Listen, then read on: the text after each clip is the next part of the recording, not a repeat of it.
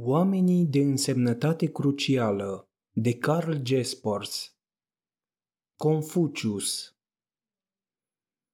Poate părea un lucru imposibil să încerci să-ți formezi o imagine despre figura istorică a lui Confucius pe care straturile succesive de tradiție au supus-o neîncetat unor modificări.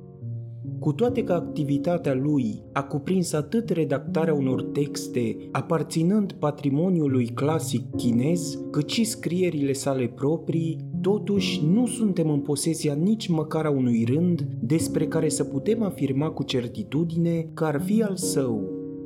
Deosebirile de păreri dintre sinologi sunt considerabile și în ce privește câteva chestiuni concrete importante. Franche, de exemplu, consideră că Confucius nici măcar n-a cunoscut I Ching, despre care totuși tradiția afirmă că ar fi constituit obiectul său de studiu în ultimii ani de viață. Iar Forche e de părere că Lao Tzu, care iarăși în conformitate cu tradiția a fost bătrânul și veneratul maestru al lui Confucius, ar fi trăit după el la un interval de timp apreciabil, Situația e de așa natură încât pot fi aduse argumente plauzibile și pro și contra. Vom putea totuși să ne formăm o imagine a figurii istorice, fie ea și incertă în detaliu, dacă ne vom orienta în funcție de acele pasaje din textele esențiale ce îi pot fi atribuite persoanei lui în modul cel mai convingător. Asta ne va înlezni perceperea formidabilei unități a personalității sale, ceea ce deseori vine în contradicție cu unele perspective chinezești de mai târziu asupra lui. Vom putea descoperi atât în vechea biografie a lui Suma Sien din ultimul secol înainte de Hristos, cât și în Lun Yu unele trăsături personale neinventate, de asemenea, vom putea să ne reprezentăm tabloul vieții spirituale din timpul în care a trăit și gândit și să ne formăm o imagine despre adversarii lui care proiectează și ei o lumină asupra existenței sale. Dacă vrei să te relaxezi câteva minute, îți place să citești și nu ai timp, sau îți plac pur și simplu operele autorilor clasici, aici este locul potrivit. Intră pe canalul de YouTube Universul Cărților Audio și dacă îți plac audiobook-urile mele, dă-mi un like, un share și un subscribe. Viața Confucius s-a născut și a murit în statul Lu. La vârsta de trei ani și-a pierdut tatăl, fiind crescut de mama sa în condiții de sărăcie. Încă de copil îi plăcea să aducă vase cu ofrandă și să imite comportamentul ceremonial. La 19 ani s-a căsătorit. A avut un fiu și două fiice. N-a avut o relație apropiată nici cu soția, nici cu copiii săi. Era mare de statură și de o forță fizică considerabilă. La 19 ani a intrat în slujba unei familii de nobili ca intendent al ogoarelor și cirezilor.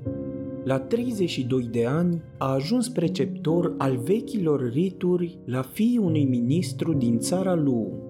La 33 de ani a întreprins o călătorie în capitala imperială Luoyang pentru a studia instituțiile, datinile și tradițiile Imperiului Zhou, vechiul Imperiu Chinez unitar, imperiu practic șindat în numeroase state mai mari și mai mici care se luptau între ele, a cărui capitală ajunsese să nu mai fie decât un centru religios. Tot atunci se spune că i-ar fi făcut o vizită lui Lao Tzu, Împreună cu principele din Lu, Confucius, care avea pe atunci 34 de ani, s-a refugiat într-un stat vecin de teama unor familii influente de nobili. Acolo a ascultat muzică și a învățat practicarea acestei arte, fiind atât de entuziasmat de ea încât uita până și de mâncare. Reîntors acasă în Lu, s-a dedicat timp de 15 ani exclusiv studiului. La 51 de ani a ocupat din nou o funcție în statul Lu, a ajuns ministru al justiției și în cele din urmă cancelar. Eficiența lui a întărit puterea principelui. Familiile nobile au fost înfrânte, orașele lor au rămas fără fortificații. Țara înflorea, politica externă dădea roade, Îngrijorat de această prosperare a statului Lu, principele unui stat vecin i-a trimis în dar principelui din Lu 80 de fete frumoase, inițiate în arta dansului și a muzicii, și 30 de trăsuri a câte patru cai, animalele fiind toate superbe.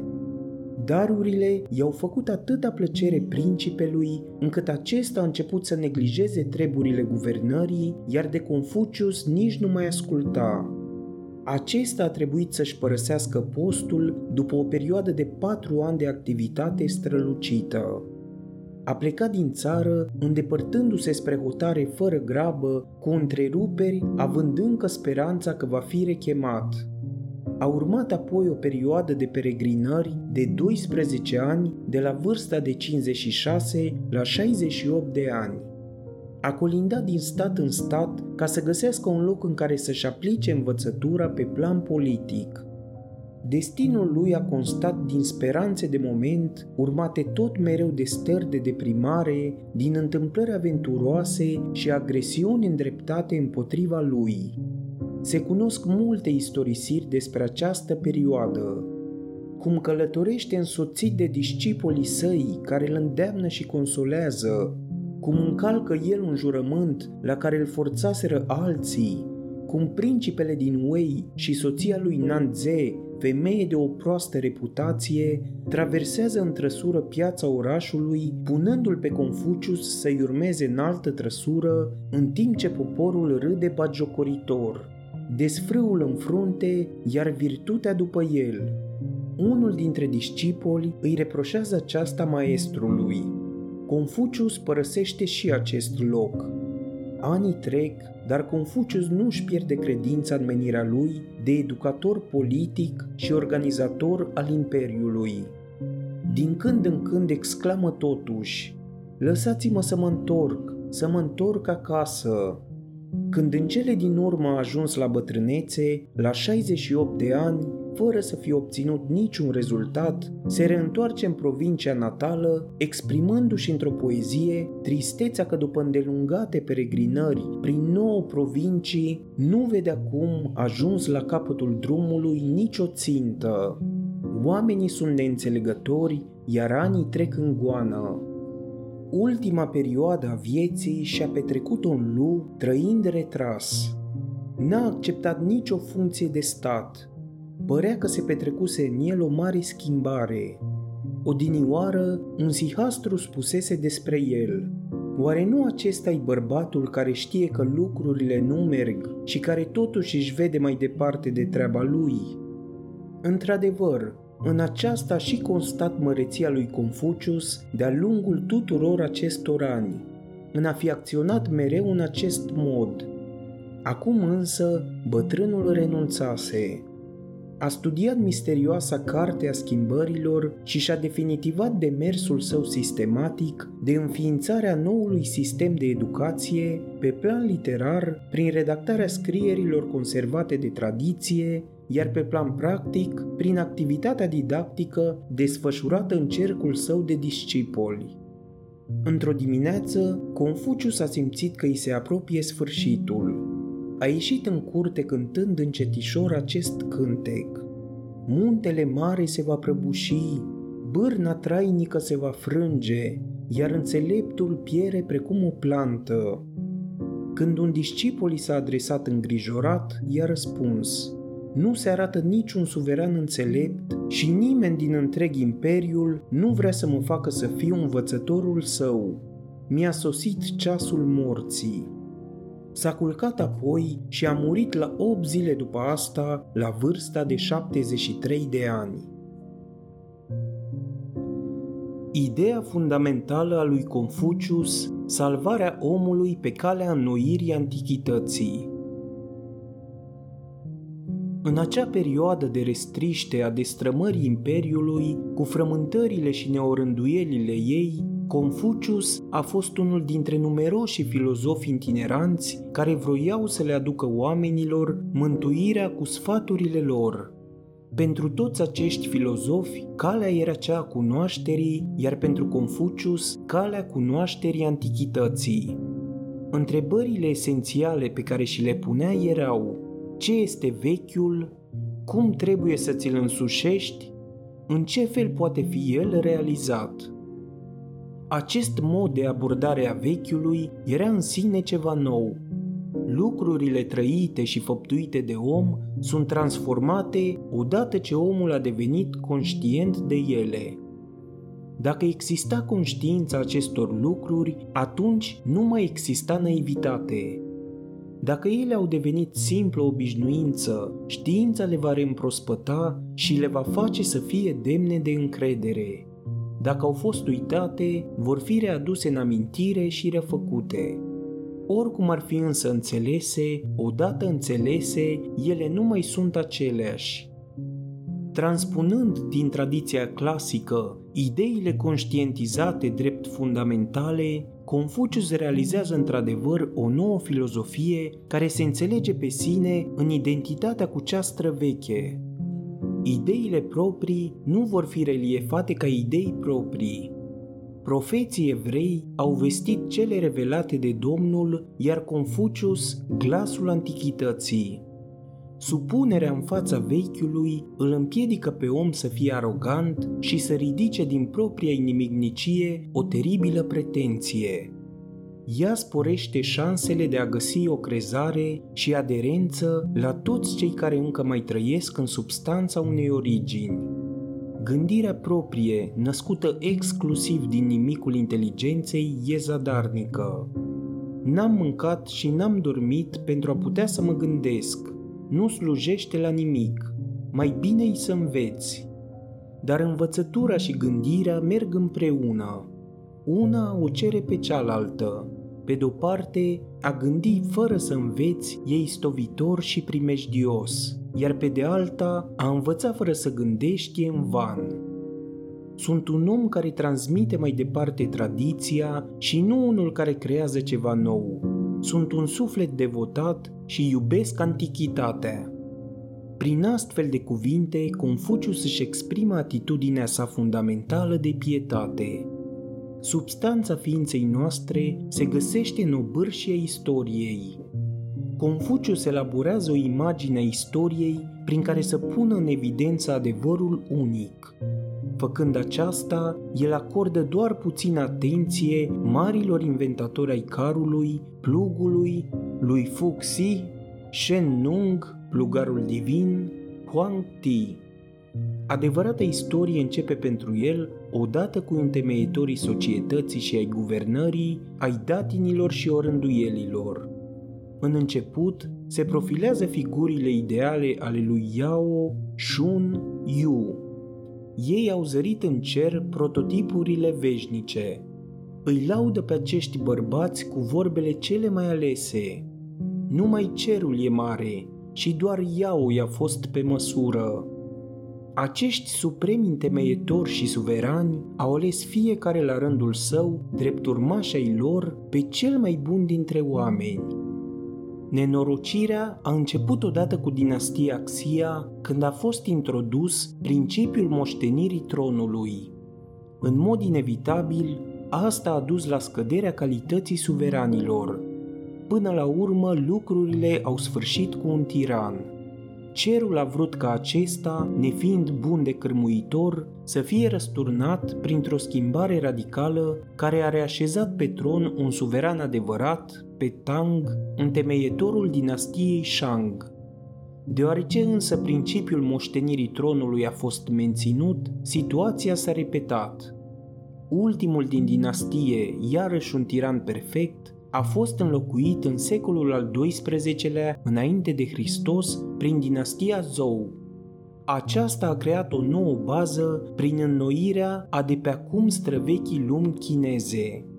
În perioada în care trăiește Confucius, această lume a ajuns din nou neputincioasă din cauza scindării imperiului într-un număr mare de state.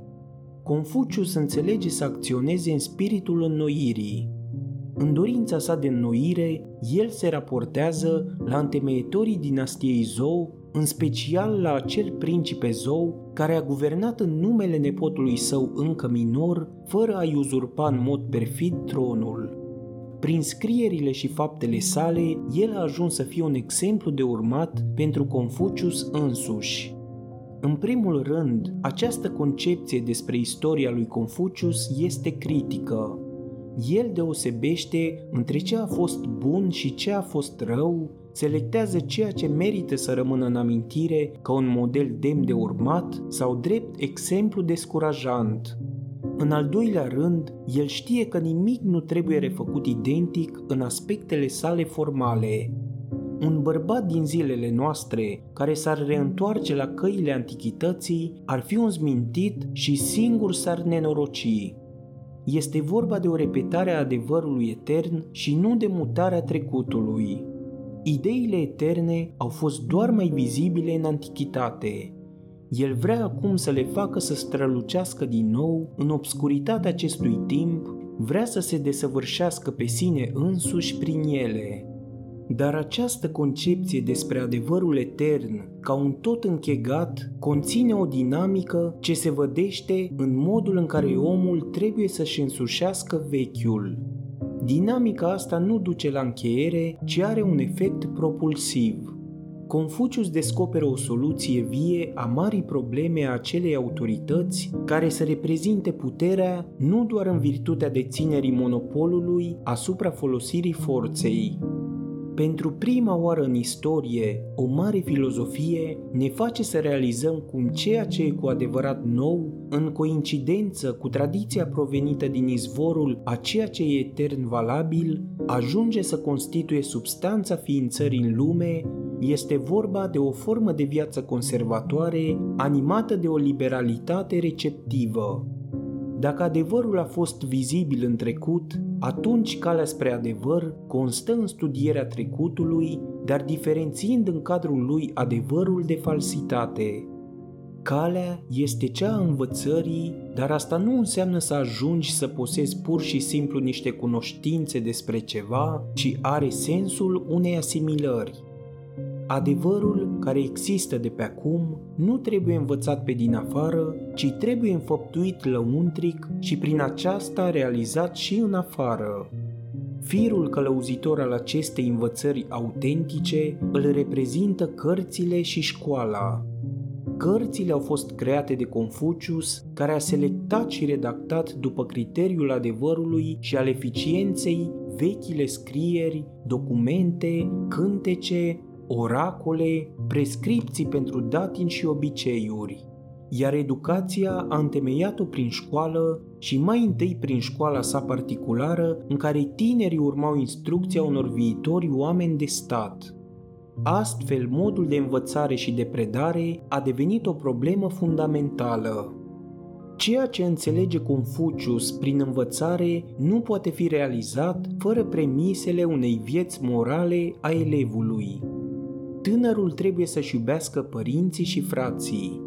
Trebuie să fie sincer și punctual. Cine nu știe să se poarte, niciodată nu va ajunge cu învățatul la esență. Când un elev se așează pe locul altuia mai mare decât el, se spune despre el, nu se străduiește să facă progrese, vrea să reușească la repezeală.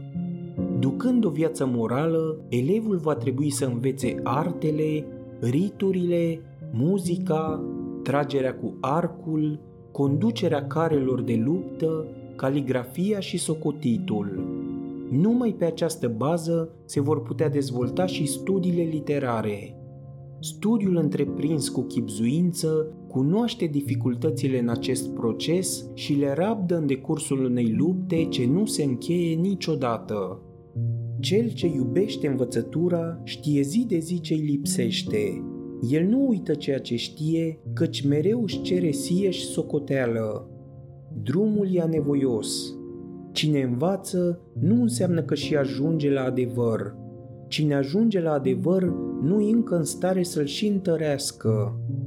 Cine îl întărește nu înseamnă că și știe să-l cântărească de la caz la caz. De aceea tânărul trebuie să învețe ca și cum nu va izbuti în veci să ajungă la țintă, ba chiar ar trebui să se teamă că ar putea o pierde. Dar Confucius îl încurajează pe un elev care crede că nu-i vor ajunge puterile. Cui nu-i ajung puterile, acela se va opri la jumătatea drumului. Tu însă te autolimitezi de la bun început. Greșelile nu trebuie să-l paralizeze pe elev. Să comiți o greșeală și să nu o îndrepți, să nu te schimbi, abia asta înseamnă să greșești. Îl laudă pe elevul său favorit spunând, n-a comis nicio greșeală o a doua oară. Confucius vorbește despre raporturile sale cu elevii. Cine nu vrea cu tot din adinsul să învețe ceva, pe acela nu-l instruiesc. Cine nu se străduiește cu adevărat să se exprime, pe acela nu-l ajut.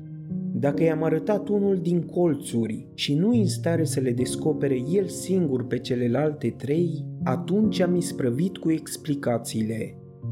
Dar a te dovedi elev bun nu înseamnă să dai răspunsul pe loc. Am vorbit o zi întreagă cu Hui, iar el nu mi-a răspuns nimic ca un nătărău. L-am observat apoi pe când era singur. Atunci a fost în stare să dezvolte învățătura mea. Nu-i un nătărău. Confucius nu laudă peste măsură.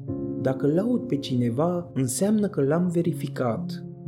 Confucius își descrie și propriile studii, Știința nu are din născare, abia acum, ca iubitor al antichității, se străduie în mod serios să o dobândească.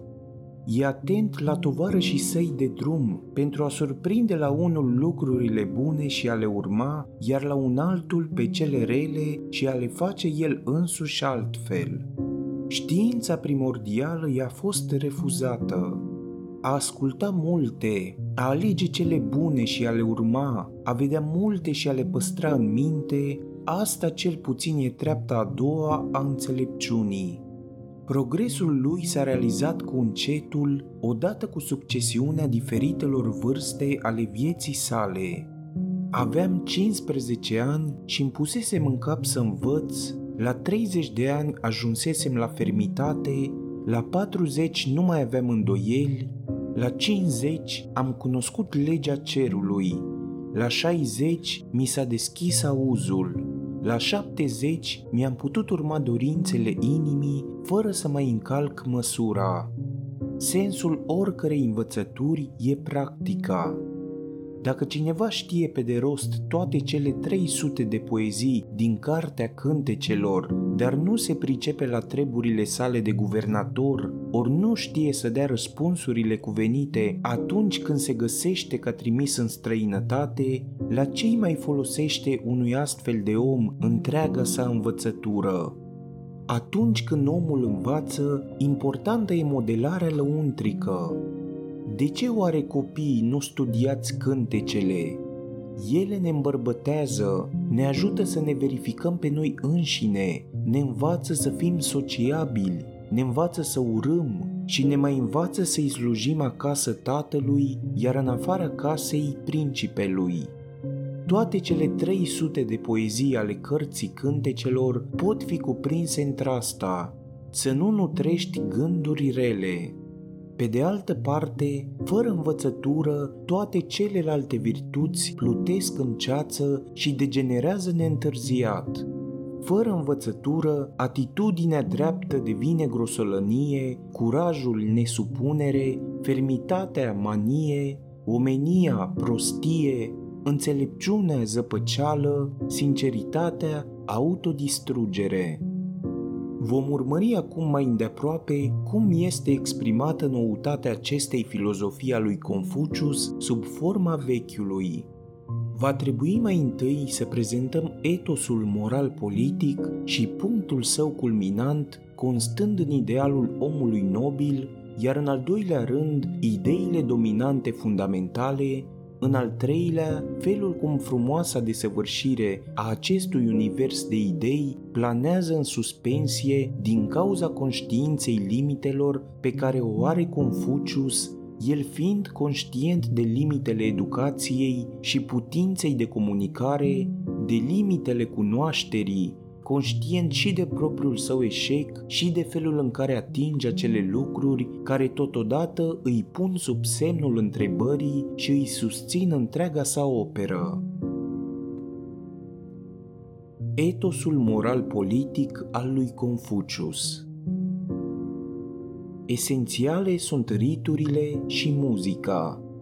E vorba de modelarea și nu de stăpânirea naturii individuale date.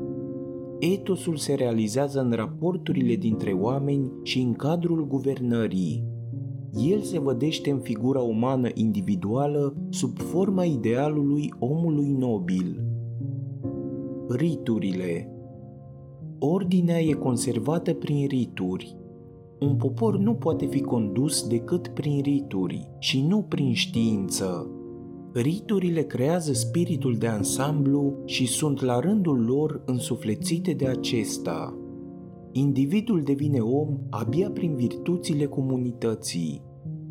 Aceste rituri înseamnă educarea permanentă a tuturor oamenilor, ele sunt formele datorită cărora se creează în toate sferele existenței cuvenita stare de spirit, participarea cu adevărat la lucruri, încrederea, respectul. Ele îl călăuzesc pe om în virtutea unui fond general care se dobândește prin educație și devine o a doua natură, așa încât fondul acesta general e resimțit și trăit ca aparținând propriei ființe și nu ca o constrângere. Formele acestea îi conferă individului tărie, siguranță și libertate, dar pentru Confucius aceste rituri nu au câtuși de puțin un caracter absolut. Omul se deșteaptă prin cântece, se întărește prin rituri, se desăvârșește prin muzică. Simpla formă, la fel ca și simpla știință, nu are nicio valoare dacă e lipsită de caracterul primordial care să o însuflețească, de omenia care să se manifeste în ea, Devine om cel ce biruindu-și sinele se încadrează în limitele acestor rituri ale legilor moralității. Și chiar dacă, de exemplu, tot dreptatea reprezintă problema principală, totuși omul nobil se lasă călăuzit în exercitarea ei de rituri. Aceste rituri și conținutul, primordialitatea, trebuie să fie în echilibru, cel la care precumpănește conținutul e necioplit, iar cel la care precumpănește forma, acela e un copist, un filfizon al spiritului. Principalul în exercitarea formelor îl constituie libertatea și ușurința, dar nu-i potrivit să nu reglementeze această libertate cu ajutorul ritmurilor unor forme stabile.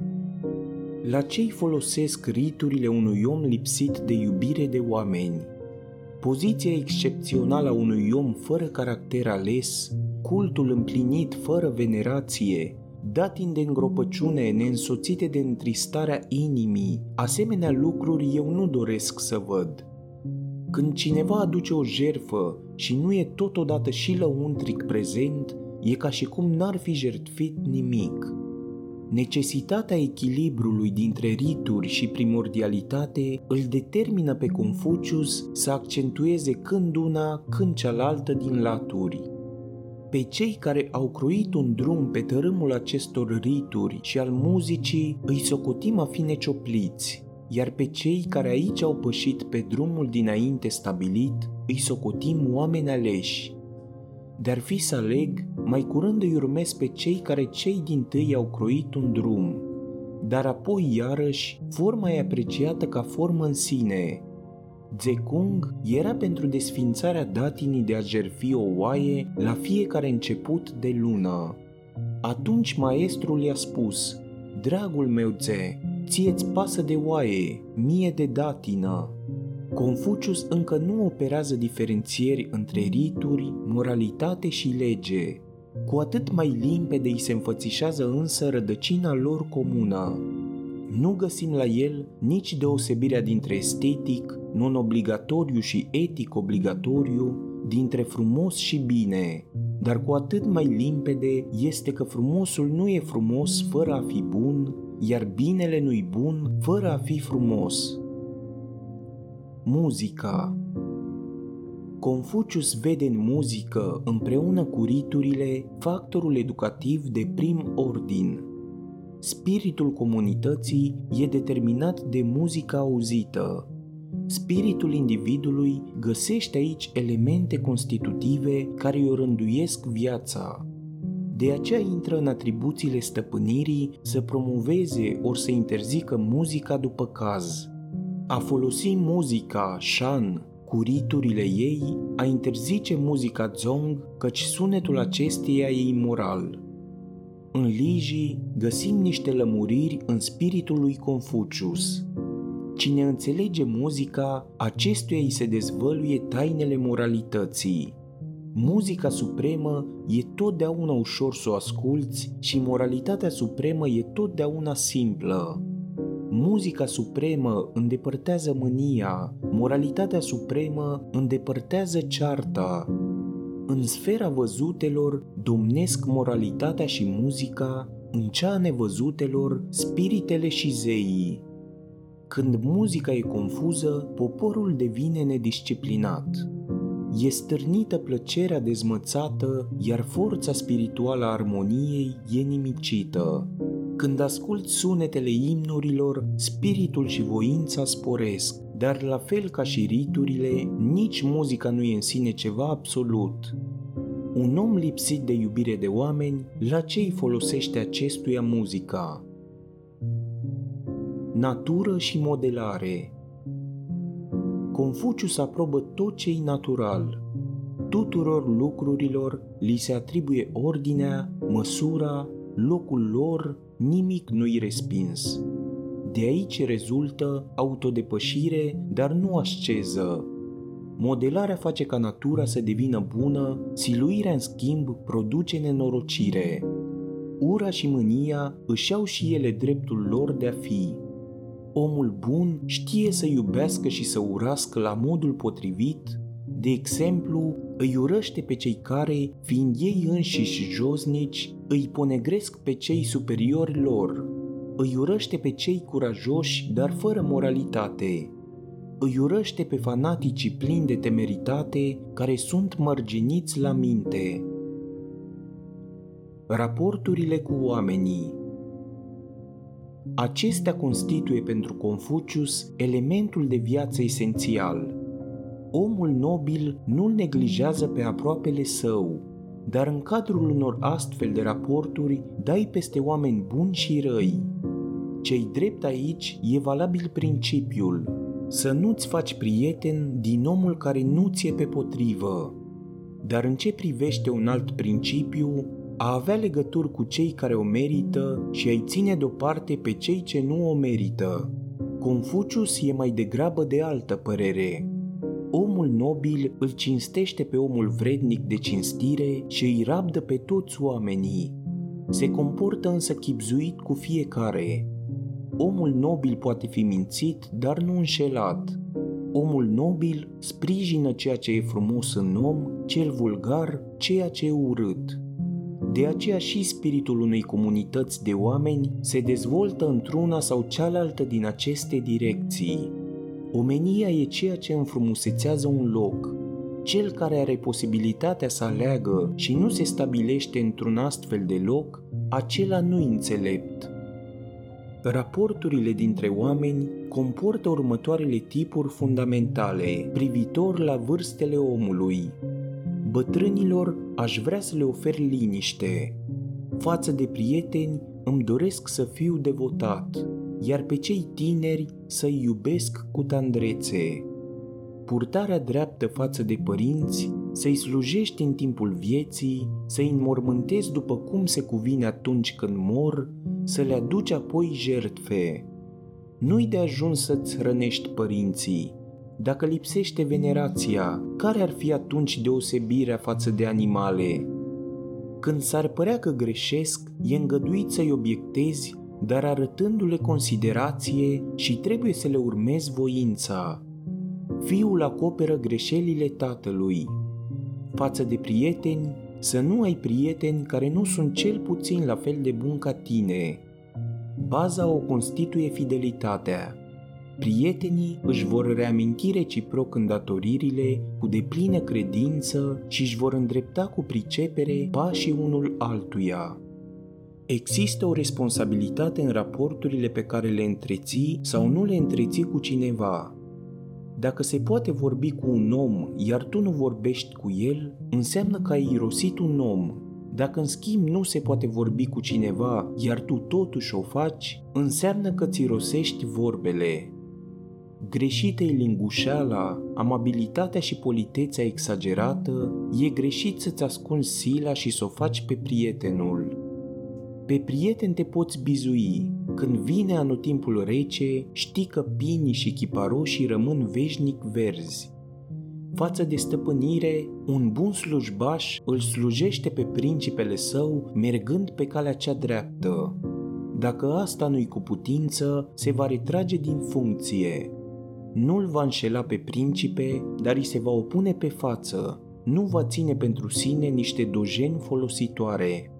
Dacă țara se află pe drumul cel bun, să vorbească și să acționeze cu îndrăzneală. Dacă însă țara nu se află pe drumul bun, atunci să procedeze cu îndrăzneală, dar să-și aleagă cuvintele cu grijă. Față de subalterni, omul nobil nu stârnește mânia slujitorilor săi, dându-le de înțeles că n-are nevoie de ei, dar nici nu-i cere cuiva să facă lucrurile în mod desăvârșit, în timp ce omul vulgar, din potrivă, atunci când se folosește de alții, le pretinde perfecțiunea. El ține seama de capacitățile lor și nu-i va respinge pe niște vechi confidenți fără motive bine întemeiate. Cunoaște însă și greutățile în raporturile cu răi slujitori. Dacă te arăți prea apropiat de ei, devin de o familiaritate grosolană, iar dacă ești reținut în purtări, le stârnești nemulțumirea. Frapantă e indiferența lui Confucius față de femei. El nu se pronunță cu privire la relațiile dintre soți, face aprecieri defavorabile despre femei, nu simte decât dispreț pentru sinuciderea unei perechi de îndrăgostiți, îi place să afirme că nicio ființă nu-i mai greu de tratat ca femeia. Atmosfera din jurul lui e masculină. Guvernarea Totul se raportează la guvernarea politică și decurge din aceasta. Confucius gândește în cadrul polarității a ceea ce trebuie făcut și a ceea ce trebuie lăsat să se dezvolte. O bună guvernare nu e posibilă decât în condițiile unei stări de conviețuire salutare, determinată de rituri, de muzica potrivită, de raporturile dintre oameni. Această stare trebuie lăsată să se dezvolte. Chiar dacă nu poate fi creată, ea totuși poate fi favorizată sau perturbată. În toate, Confucius îl are în vedere pe omul de stat care fiind ales de către principe și slujindu-l pe acesta, dirigează mersul lucrurilor dispunând de acordul și înțelegerea principelui. Marele om de stat se arată în reinstaurarea și consolidarea stării moral-politice în ansamblu, Confucius stabilește două principii ale intervenției omului în realitatea istorică, exercitată în sensul acestei transformări a stării de ansamblu spre un mai bine. Mai întâi, omul capabil trebuie să stea la locul potrivit. Când cineva e așezat pe tron, dar nu posedă forța spirituală necesară, atunci să nu îndrăznească să întreprindă schimbări în cultură. La fel și când cineva dispune de forța spiritului, dar nu deține autoritatea supremă, nici acestuia nu e îngăduit să întreprindă schimbări în cultură. În al doilea rând, relațiile publice trebuie să fie de așa natură încât în general să și existe posibilitatea de a interveni, Acolo unde, ca urmare a realității oamenilor, din acel moment nu există nicio șansă de a acționa rațional și eficient împotriva relei stări a lucrurilor, adevăratul om de stat rămâne ascuns. El așteaptă. Nu acceptă să acționeze împreună cu răul, nu se întovărășește cu oamenii josnici. În aceste principii regăsim ceva din ideile lui Platon, Situația oamenilor nu se va îndrepta până ce nu vor ajunge filozofii regi sau regii filozofi. De aceea l-a tot căutat Confucius întreaga lui viață pe principele căruia să-i pună la dispoziție puterea spiritului său, dar zadarnic. Omul nobil tot binele, adevărul, frumosul, Confucius îl vede conținut în idealul omului nobil. În el se află reunite ideea omului superior și aceea a omului de rang înalt în ierarhia socială, noblețea nașterii și cea a ființei, purtarea de gentleman și starea de spirit a înțeleptului. Omul nobil nu e un sfânt. Sfântul se naște și este ceea ce este. Omul nobil însă, abia prin autoeducație devine ce este.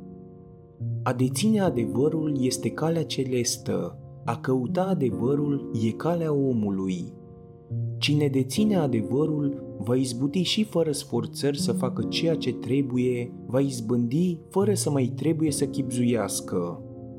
Cine caută adevărul, acela alege binele și îl ține în bună păstrare.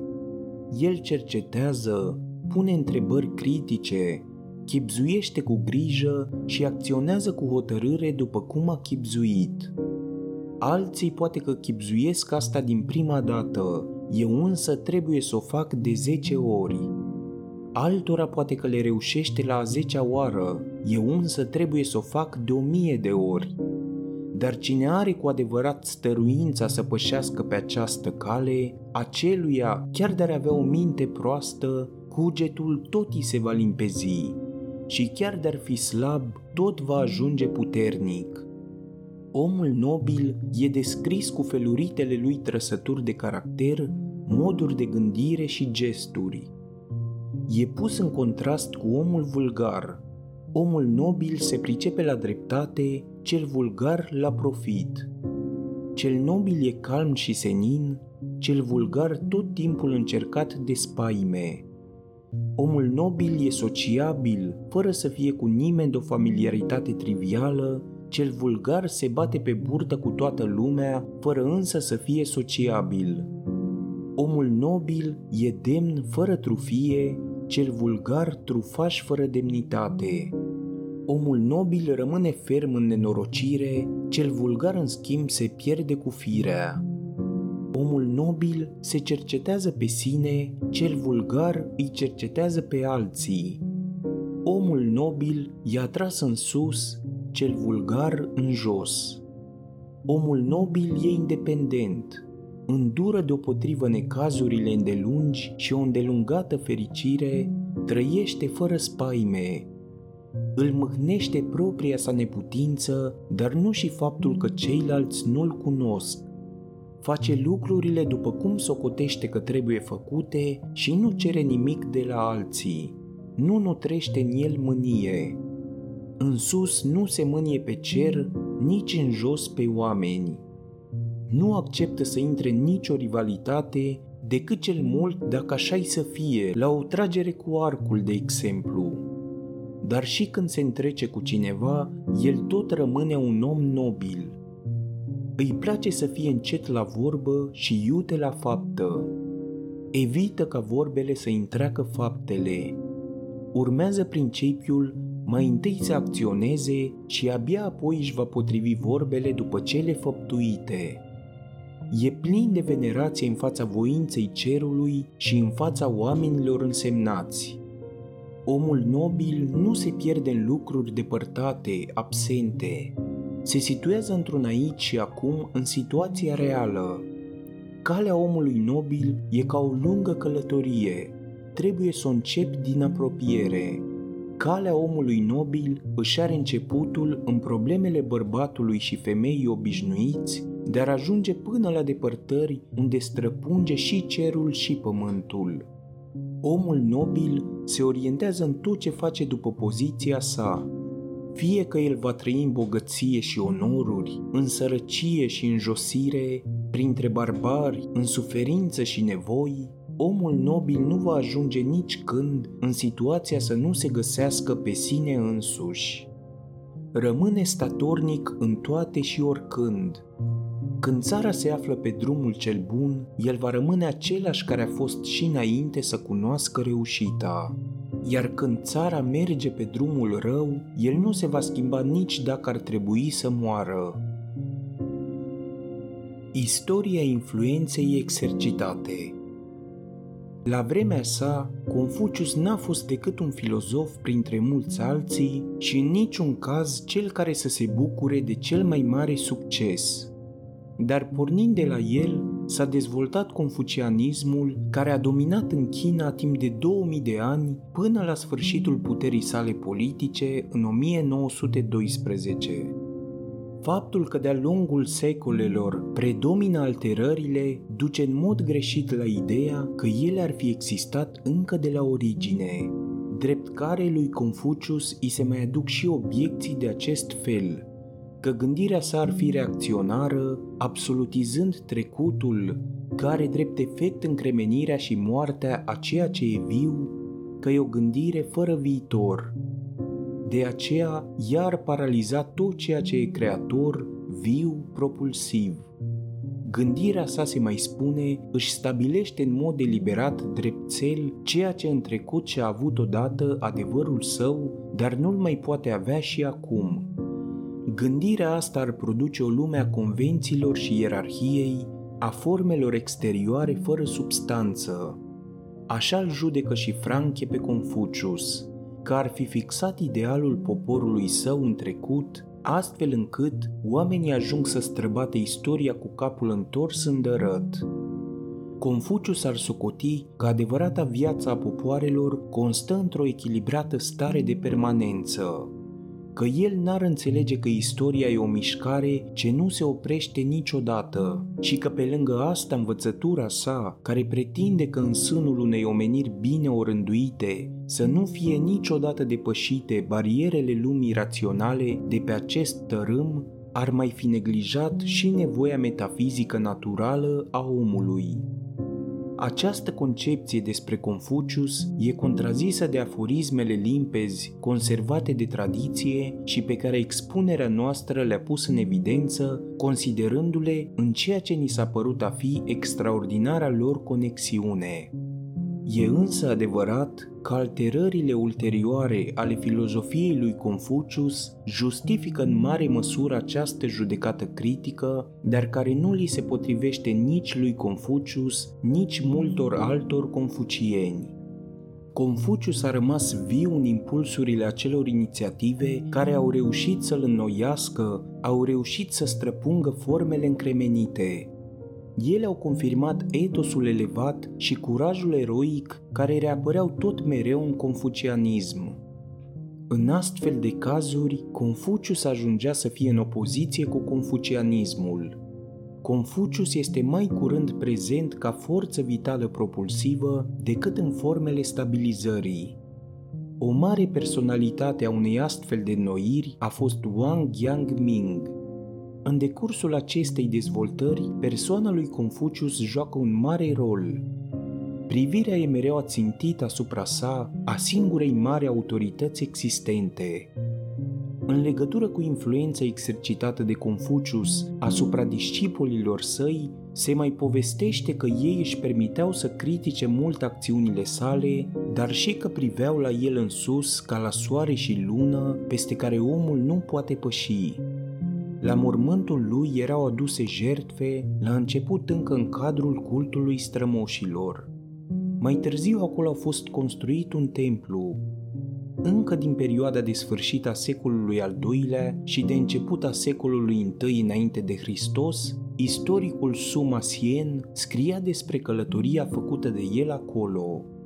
M-am oprit acolo plin de venerație, aproape nemai putând să mă desprind din acel loc – au existat pe lume atâția prinți și înțelepți cu faimă în timpul vieții, despre care totuși odată cu moartea lor nu s-a mai auzit nimic. Confucius a fost un bărbat simplu din popor, dar învățătura lui încă se mai transmite de zece generații încoace. Și toți, începând cu fiul cerului, cu regii și prinții, își cumpănesc hotărârile și îndrumările ținând seama de maestrul lor, asta se poate numi treapta celei mai înalte sfințenii. Ulterior, în cinstea sa au fost construite temple în întreg imperiul chinez. La începutul secolului al XX-lea, Confucius a fost în mod expres zeificat. Ne aflăm în fața unei ciudate evoluții în cursul căreia Confucius, acest bărbat care n-a vrut să fie nimic altceva decât un om și care știa că nu era nici măcar un sfânt, a ajuns în cele din urmă un zeu. Ți-a plăcut episodul? Dă-i subscribe și vei avea acces la celelalte pregătite. Nu uita să dai și coment și share pentru ca toți să afle unde pot găsi audiobook-uri gratis.